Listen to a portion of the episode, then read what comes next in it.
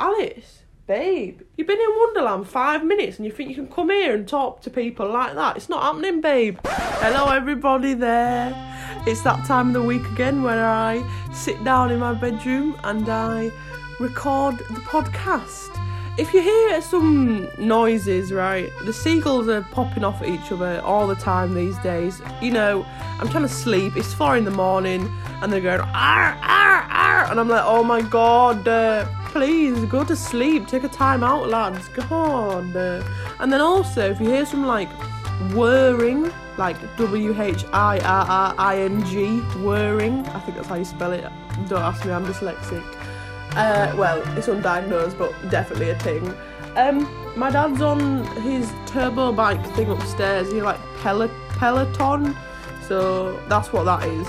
You know, if someone wants to give me some dollar dollar, I could set up a studio, I could buy a microphone, you know how it be.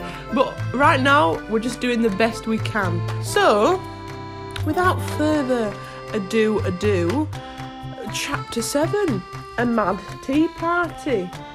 There was a table set out under a tree in front of the house, and the March Hare and the Hatter were having tea at it. A dormouse was sitting between them, fast asleep, and the other two were using it as a cushion, resting their elbows on it and talking over its head. Very uncomfortable for the dormouse, thought Alice. Only as it's asleep, I suppose it doesn't mind. The table was a large one, but the three were all crowded together at one corner of it. No room, no room, they cried out when they saw Alice coming. There's plenty of room, said Alice indignantly. Indig- indignantly. I'm just going to Google what that means. Hang on, because you know, my laptop's been slow. We're always learning and growing as people, and you know, apparently reading is the best way to expand your vocabulary, and I would agree because here I am now, yet again Googling another word. Indignantly. Oh, in a manner indicating anger or annoyance at something perceived as unfair. Yes, that makes sense now. She sat down in a large armchair at one end of the table. Have some wine, the March Hare said in an encouraging tone. Alice looked all around the table, but there was nothing on it but tea. I don't see any wine, she remarked. There isn't any, said the March Hare. Then it wasn't very civil of you to offer it, said Alice angrily. It wasn't very civil of you to sit down without being invited, said the March Hare. I didn't know it was your table, said Alice. It's laid for a great many more than three. Your hair wants couldn't, said the Hatter. He had been looking at Alice for some time with great curiosity, and this was his first speech. You should learn not to make personal remarks, Alice said with some severity. It's very rude.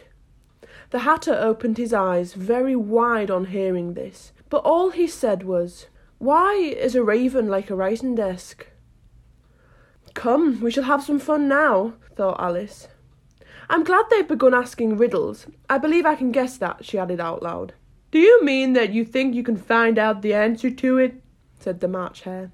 Exactly so, said Alice. Then you should say what you mean, the March Hare went on. I do, Alice hastily replied. At least, at least I mean what I say. That's the same thing, you know. Not the same thing a bit, said the Hatter.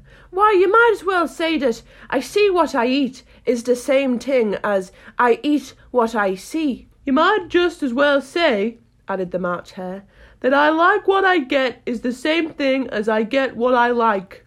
You might as well say, added the Dormouse, which seemed to be talking in its sleep, that I breathe when I sleep is the same thing as I sleep when I breathe. It is the same thing with you, said the Hatter, and here the conversation dropped, and the party sat silent for a minute.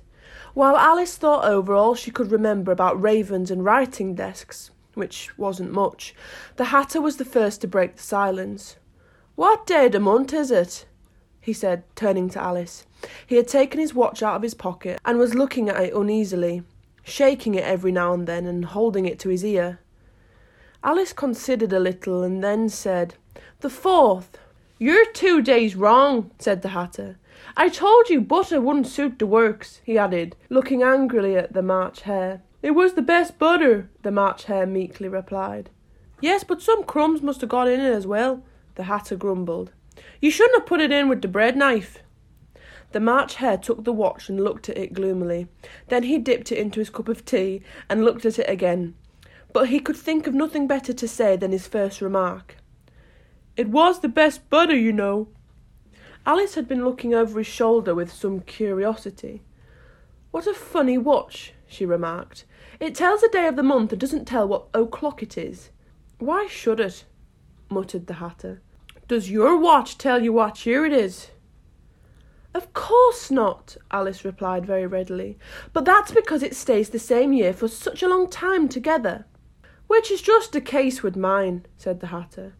Alice felt dreadfully puzzled. The Hatter's remark seemed to her to have no sort of meaning in it, and yet it was certainly English. I don't quite understand you, she said as politely as she could.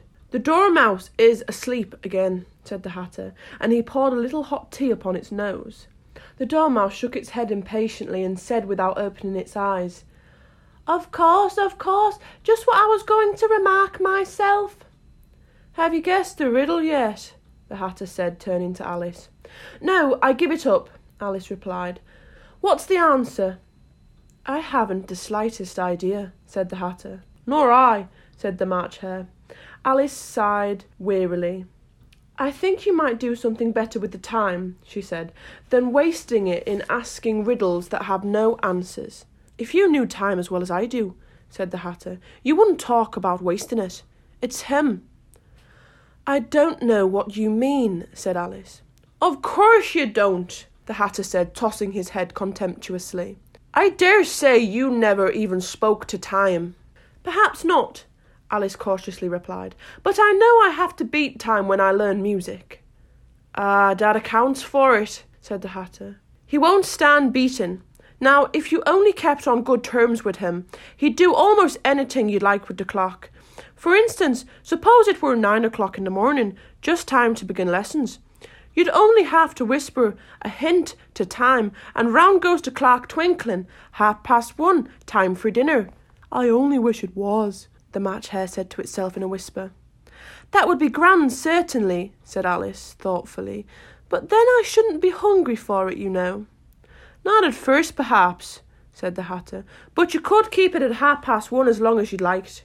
Is that the way you manage? Alice asked. The Hatter shook his head mournfully.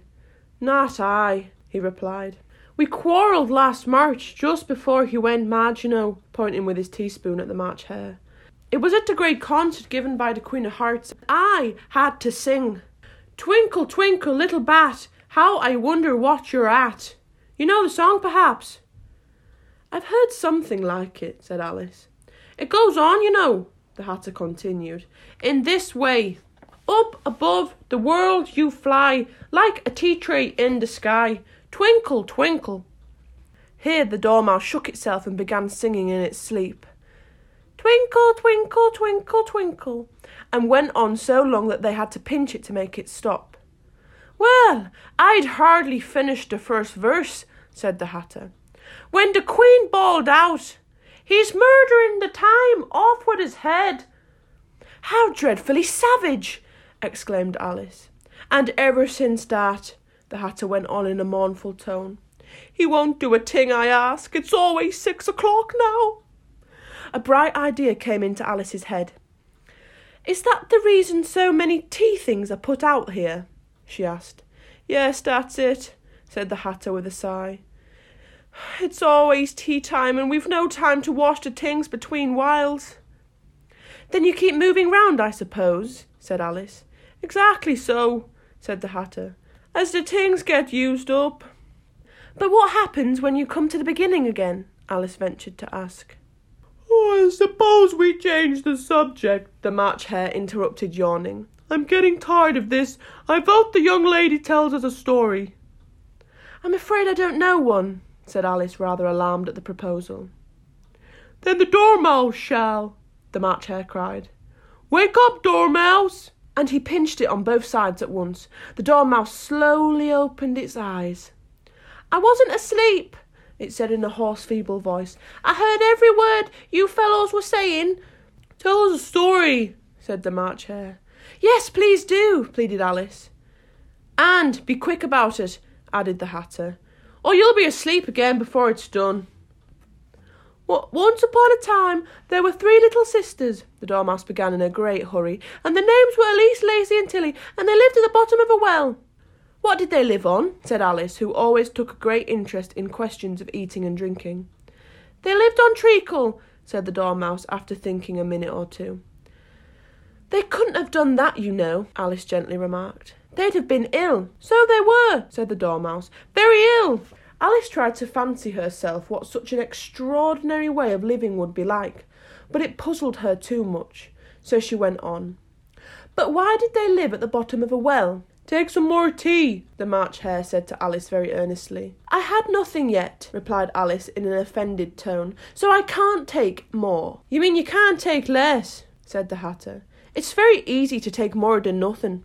Nobody asked your opinion. Alice is getting sassy now. Alice, babe, you've been in Wonderland five minutes and you think you can come here and talk to people like that? It's not happening, babe. Who's making personal remarks now? The Hatter asked triumphantly. Alice did not quite know what to say to this, so she helped herself to some tea and bread and butter, and then turned to the Dormouse and repeated her question. Why did they live at the bottom of a well? The Dormouse again took a minute or two to think about it and then said, It was a treacle well. There's no such thing. Alice was beginning very angrily, but the Hatter and the March Hare went, Shh, shh, and the Dormouse sulkily remarked, If you can't be civil, you'd better finish the story for yourself. No, please go on, Alice said. I won't interrupt you again. I dare say there may be one.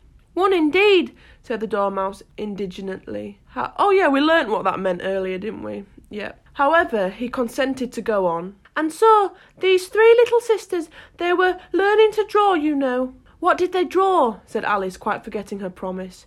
Treacle, said the Dormouse, without considering it all this time. I want a clean cup, interrupted the Hatter. Let's all move on one place. He moved on as he spoke, and the Dormouse followed him. The March Hare moved into the Dormouse's place, and Alice rather unwillingly took the place of the March Hare. The Hatter was the only one who got any advantage from the change, and Alice was a good deal worse off than before, as the March Hare had just upset the milk jug into his plate. Alice did not wish to offend the Dormouse again, so she began very cautiously. But I don't understand. Where did they draw the treacle from? You can draw water out of a water well, said the Hatter. So I should think you could draw treacle out of the treacle well. Eh? Stupid. But they were in the well, Alice said to the Dormouse not choosing to notice this last remark. Of course they were, said the Dormouse. Well in! This answer so confused poor Alice that she let the Dormouse go on for some time without interrupting it. They were learning to draw, the Dormouse went on, yawning and rubbing its eyes, for it was getting very sleepy. And they drew all manner of things, everything that begins with an M. Why, why with an M? said Alice. Why not? said the March Hare. Alice was silent. The Dormouse had closed its eyes by this time and was going off into a doze, but on being pinched by the Hatter it woke up again with a little shriek and went on. That begins with an M, such as mousetraps and the moon and memory and muchness. You know you say things are much of a muchness. Did you ever see a thing as a drawing of a muchness? Really, now you ask me, said Alice, very much confused. I don't think. Then you shouldn't talk, said the Hatter. This piece of rudeness was more than Alice could bear. She got up in great disgust and walked off. The Dormouse fell asleep instantly, and neither of the others took the least notice of her going, though she looked back once or twice, half hoping that they would call after her. The last time she saw them, they were trying to put the Dormouse into the teapot. and there's a beautiful illustration here of the Hatter and the March Hare putting the dormouse into the teapot. But you guys can't see that because this is a, this is a podcast, not a video. Anyway, at any rate, I'll never go there again," said Alice as she picked her way through the wood. It's the stupidest tea party I was ever at in all my life. Just as she said this, she noticed that one of the trees had a door leading right into it. That's very curious, she thought. But everything's curious today. I think I may as well go in at once and she went in. Once more she found herself in the long hall and close to the little glass table. Now I'll manage better this time, she said to herself, and began by taking the little golden key and unlocking the door that led into the garden. Then she set to work nibbling at the mushroom. She had kept a piece of it in her pocket till she was about a foot high. Then she walked down the little passage, and then she found herself at last in the beautiful garden among the bright flower beds and the cool fountains. And that is the end of chapter 7. How crazy was that? What was going on at that tea party? I do not know, but I tell you something, it was very dada and I loved it, alright? I really enjoyed it. Um, yeah, so I'm gonna sip some tea now, hang on. Right, I hope you're all well, you know. Hope you're all being kind to yourselves. Hope you're all feeling the emotions that you need to feel. Don't try push them to the side. You know, just process it, go through it. You know how it be. Hopefully the weather will get better this week, and then we'll all get crazy. On that note, I'm gonna say, see ya. Big love, positive vibes. Bye.